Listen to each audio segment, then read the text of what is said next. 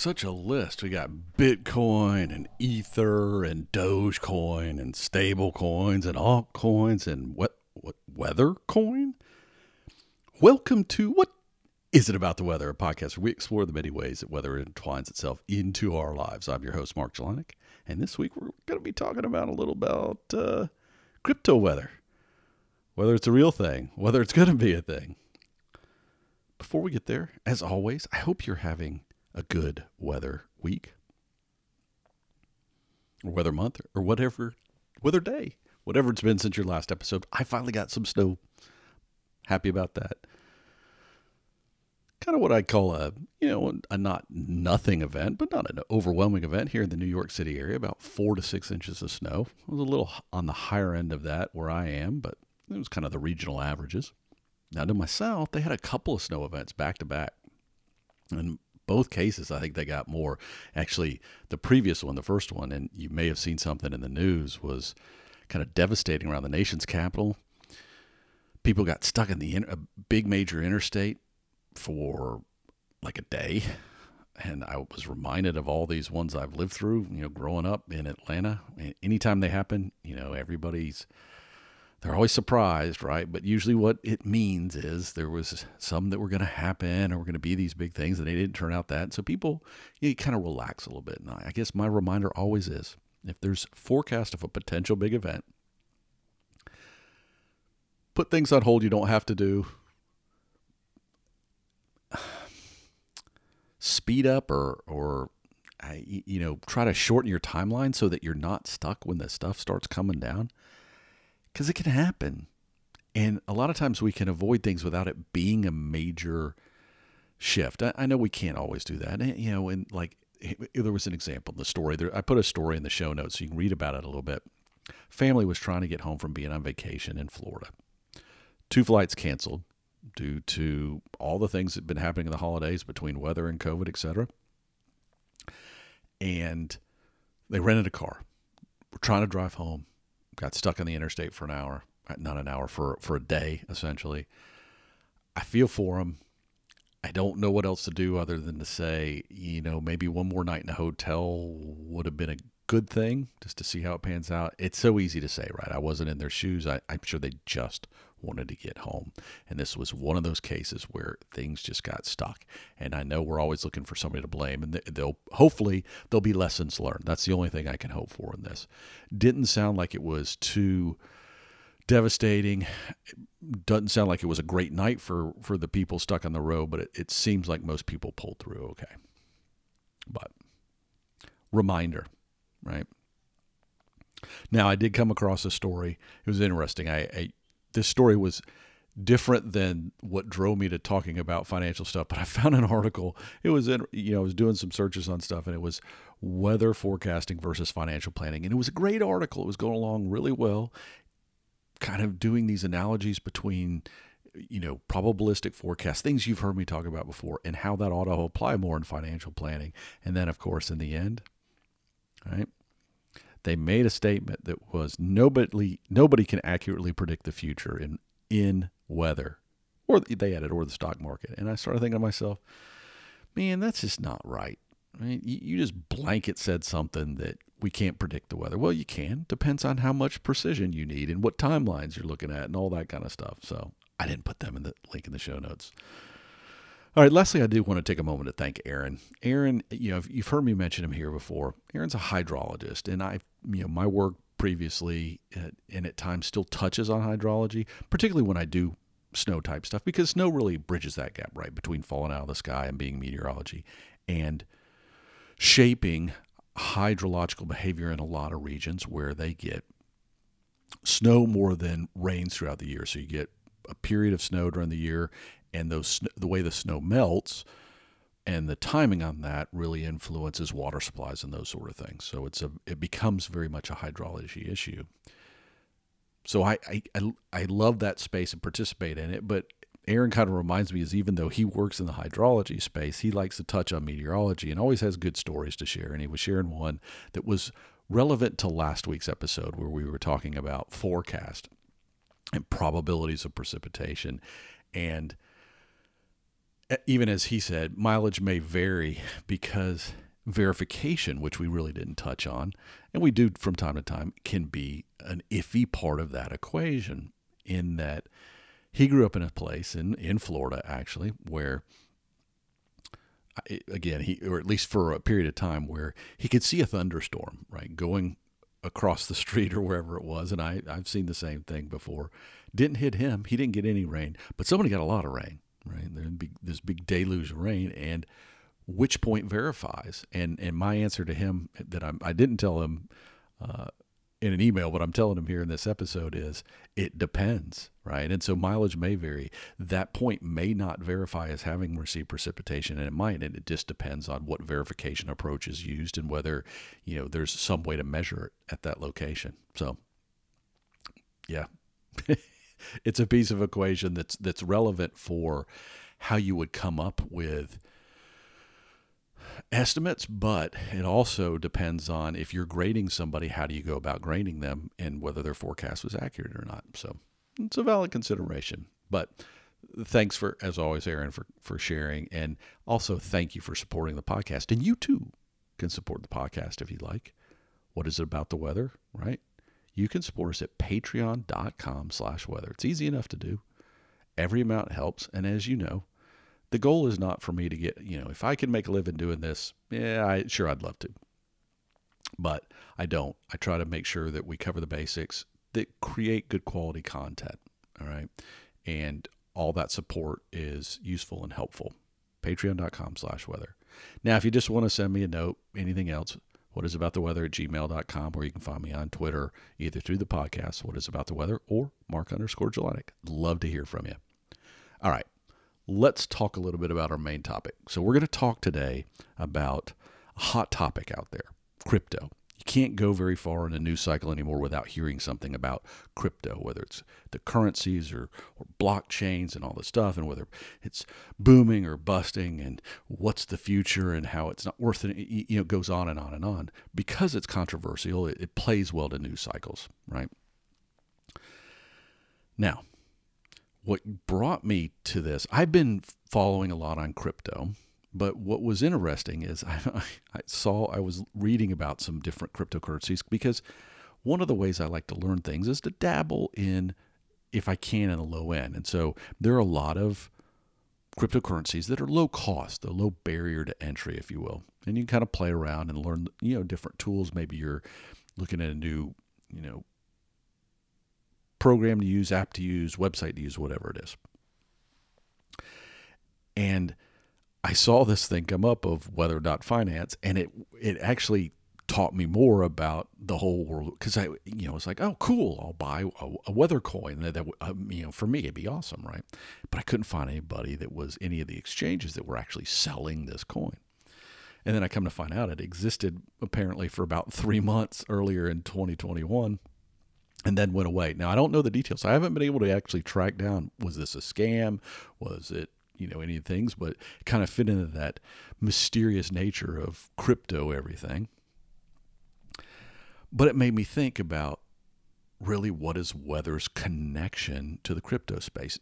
Now, crypto is a very tricky topic because there's no way I can even begin to cover everything there is to understand about crypto. And this isn't like talking stuff that we've heard about our whole lives. It's a fairly new thing, right? It's it's maybe a 10-year-old industry more or less. And there's so much that's thrown around that you don't know a lot of times what's going on underneath. So I'm putting a couple resources in the show notes. So first is a, a, podcast called The Crypto 101 Show. It's like 12 episodes for about 8 to 10 minutes apiece. And if you're interested in learning now, this one's geared towards understanding the terminology and phrases associated with buying the currency element of it. So it's good from that standpoint. But I like it. Link in the show notes. The second one is an article about blockchain. Okay. And blockchain, the best way to think about it is just the environment in which these currencies exist. Okay. And we'll talk a little bit more about what the blockchain is and why it may or may not be relevant to weather and weather data but I put an article there. But another place you can go is to Ethereum, which is a name that you may have heard. There's a, a, a coin called Ether that's traded out there, but this is aside from Bitcoin, it's probably one of the bigger names you'll hear around cryptocurrency. But Ethereum is more one of these blockchain technologies, okay, where, where crypto transactions and applications, it's more than just the currency can exist. And like I said, we'll get into a little bit more about that. But their website has an excellent amount of articles written to try to help everybody understand. So it's good from that standpoint as well. So those are just some things that are there. Okay. Now, let's talk about the weather connection. Now, did some searches. One of the first things that came up, you know, was an article about how weather influences crypto traders. I got through it. I felt like, wow, I've read this before because mostly all it did, and they even stayed in there, was reconfirm things that we've talked about before in this podcast in the past about how weather influences trading and markets in general, particularly temperature. But it goes through that whole thing. And I was it was funny because they they get to their conclusions they and they basically just say this reaffirms what we see here here and here. Now their paper used some new kind of flashy ways to analyze the data, if you will, because one of the things you've likely heard about cryptocurrency is in recent times it's very volatile and trying to di- dissect whether weather is part of that i think gets a little more tricky. I think if you looked at earlier on in the behavior maybe it was a little more relevant. But now there's so many weird things that can go on that extrapolating weather on that to me would be questionable whether you could accurately do it or not. But in any case link in the show notes to the article if you want to read it but then I started looking about and thinking about weather data. Okay. And this is a point where we need to talk about blockchain and what it is and, and kind of the role that weather data could play. So when you think about something as pure as Bitcoin, Bitcoin's supposed to be a currency. Now it's turned into something far beyond that, but the whole idea was it was a way, in, in thinking about cryptocurrencies in general or, or crypto technologies in general, the best way to think about it is you're supposed to be taking control from one or two governments or agencies or corporations, whatever one is, particularly big, powerful ones, and saying, we're giving this to the masses, if you will. All right. And it does that through something that's called decentralized behaviors. And one of those things is this blockchain. So, this blockchain, the idea is this is this very public thing, right? It's a public place for transactions to go down. So, you can see that party A gave party B how much currency was, and it's recorded for all eternity, if you will. All right but it's open. We can all see that transaction. But one of the things this Ethereum company did, because they were thinking beyond just the currency point, is they made it possible for you to put, for instance, uh, an application, a software application out there, or something called smart contracts, where I enter into an agreement with you. I want to, you, let's say you've got, I don't know, a lawnmower you want to sell. And I need a lawnmower, but clearly it's used. You got a used lawnmower. And I want to know that it's going to meet certain conditions before I'm going to give you the money, or you're going to give me a guarantee that it's going to work for such a period of time, or you're going to refund me some portion of the money. So, a smart contract is a way to write up those stipulations without a lawyer, without other parties involved. But it, you, you got to think about this. It's got to be something that you can put in code and it's a bunch of if then statements. So if this happens, I then give you the money. And if then this happens, you might refund me part of the money, whatever it is. So the blockchain itself used to be a ledger of these transactions, but now it's a ledger of all this additional information. Okay. So I started, you start thinking about it, you go, okay, well, what does that mean in terms of how do you validate those? And is there ever a case for weather data to be used in that? Because you can imagine an insurance policy as an example, or, you know, you want to do something in terms of your protecting your crops, whatever it might be. Uh, there, there are a lot of people that, as we know, that there are all these transactions that happen all the time that weather is related to, whether it's a direct input or something that you may cover yourself because of a weather outcome. And I came across an article that was written around the time that IBM bought the Weather Channel, and it was even speculating hey, IBM ought to figure out a way to put their weather data in the blockchain. Now, some of the early blockchain technologies really weren't designed for this, but this Ethereum platform provides at least an avenue for that with another third party. This is the part that gets me when we talk about crypto is every time I turn around, you know, there's this ideal of giving it to the masses and no one controls it to you know people are going to control it because there's got to be a methodology to get from here to there eh, again but i'm not going to digress in that. And there was somebody this year so accuweather this year has officially announced that they're going to make their weather data available to the ethereum platform for smart contracts and for other applications that exist on there. Now they've got to work through a third party because they can't directly do it because it's not designed to just it, you'd overwhelm the blockchain if you threw weather data out there all the time, right? But they're going to have a way for people, I guess, to, and the, yeah, I didn't get in the technology details to utilize their, whether it's their forecast or their data on the other side, their verification data, if you will, back to Aaron's point, as a way to, you know, answer the questions was, were these different criterias met? And you know, I started thinking about this and I thought that, that's a really cool idea because then me, right, just good old Mark could take his weather data he gathers when I go out on a bike ride and have my little weather gizmos on my bike. I could take that data and make it available for a fee. I mean that that's the whole idea, right? Is it's creating a marketplace where we take out the need for i mean this is the idea. It, get, it gets rid of a wholesaler and a, and a retailer and a, or a salesman and all that stuff and it makes it just there's some methodology for me just to buy from you. Now it's not that simple right? To make that you still have to have some version of these whether they're written in code or whether they're actual people. So but hopefully you reduce the transaction cost. That's the idea in the end. Is you know I don't pay you with a credit card company who then takes their fee and whatever. I give you a Bitcoin or an Ether coin or whatever it is, and you give me weather data. Right? It's pretty simple. And if you think about it from that regard, you could say, well, if that's the case, then what I could actually do is I could sell my data to somebody like AccuWeather or sell it to anybody else and it provides an opportunity for you to do two things. You might say, I've got this data, it resides in my weather station in my house, and for anybody within a one mile radius that lives there, and you can verify this. This is all the tricky things, right? You can have the data free of charge because maybe you're doing something and, and you want to know what's unfolding real time. Okay around you and, and you're taking advantage of that yet. And and i say that's i'm doing that for my community good.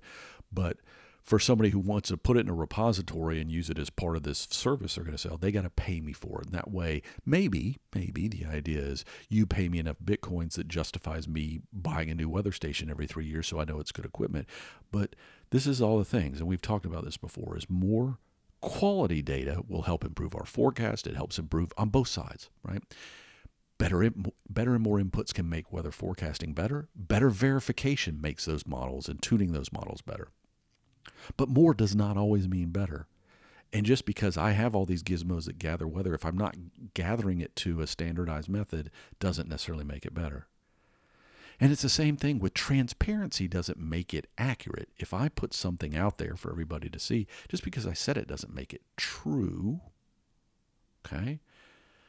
Whether I meant it, whether that's intentional or unintentional, if it's inaccurate, it's inaccurate, right? So there's got to also be some way to score these things. And, and so the idea, I guess, in the end would be more people giving data better. And then over time, if there's some way to verify whose data was best, maybe that's part of that smart contract. They're the ones that actually get the money. It's kind of like the the miners themselves, right? The whole idea of cryptocurrency mining is you're supposed to be better at it. I mean, yeah, I, I know it doesn't exactly play out that way,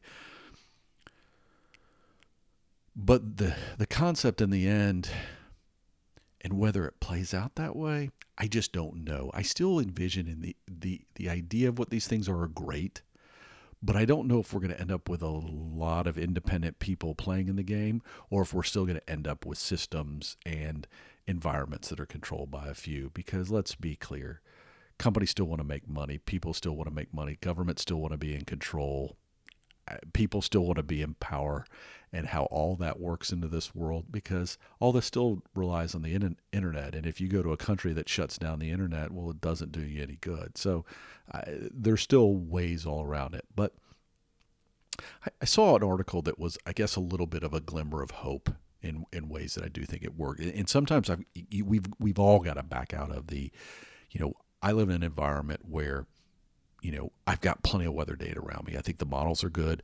The outputs I can get are good. And, and somebody even brought up, and they were talking about it, about how, you know, NOAA, the agency here, has, they do, they have increasing constraints on the availability of their weather data.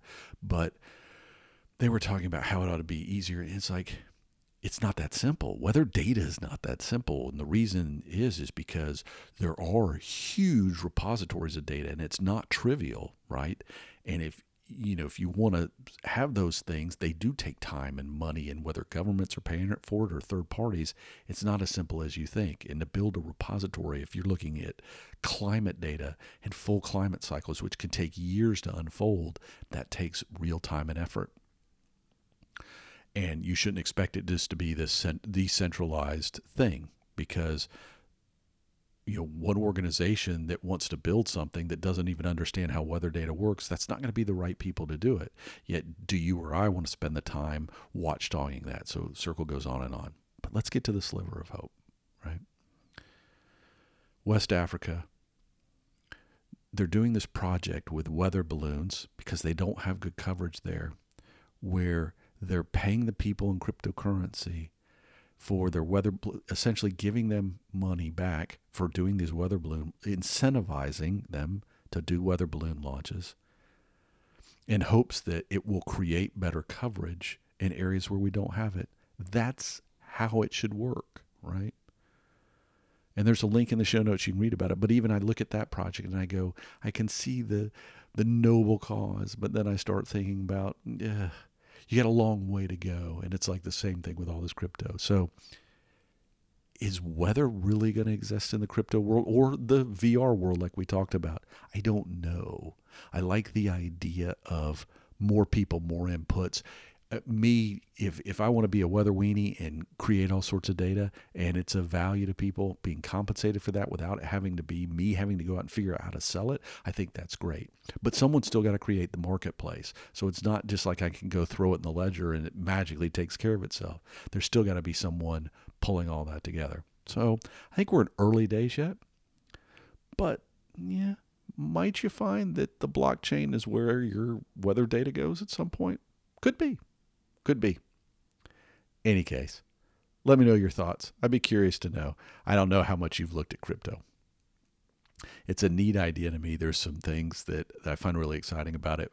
But like I said, I still know that people in power like to stay in power, and people with money still figure, going to try to figure out a way to make it not so uh, decentralized, if you will. Don't know.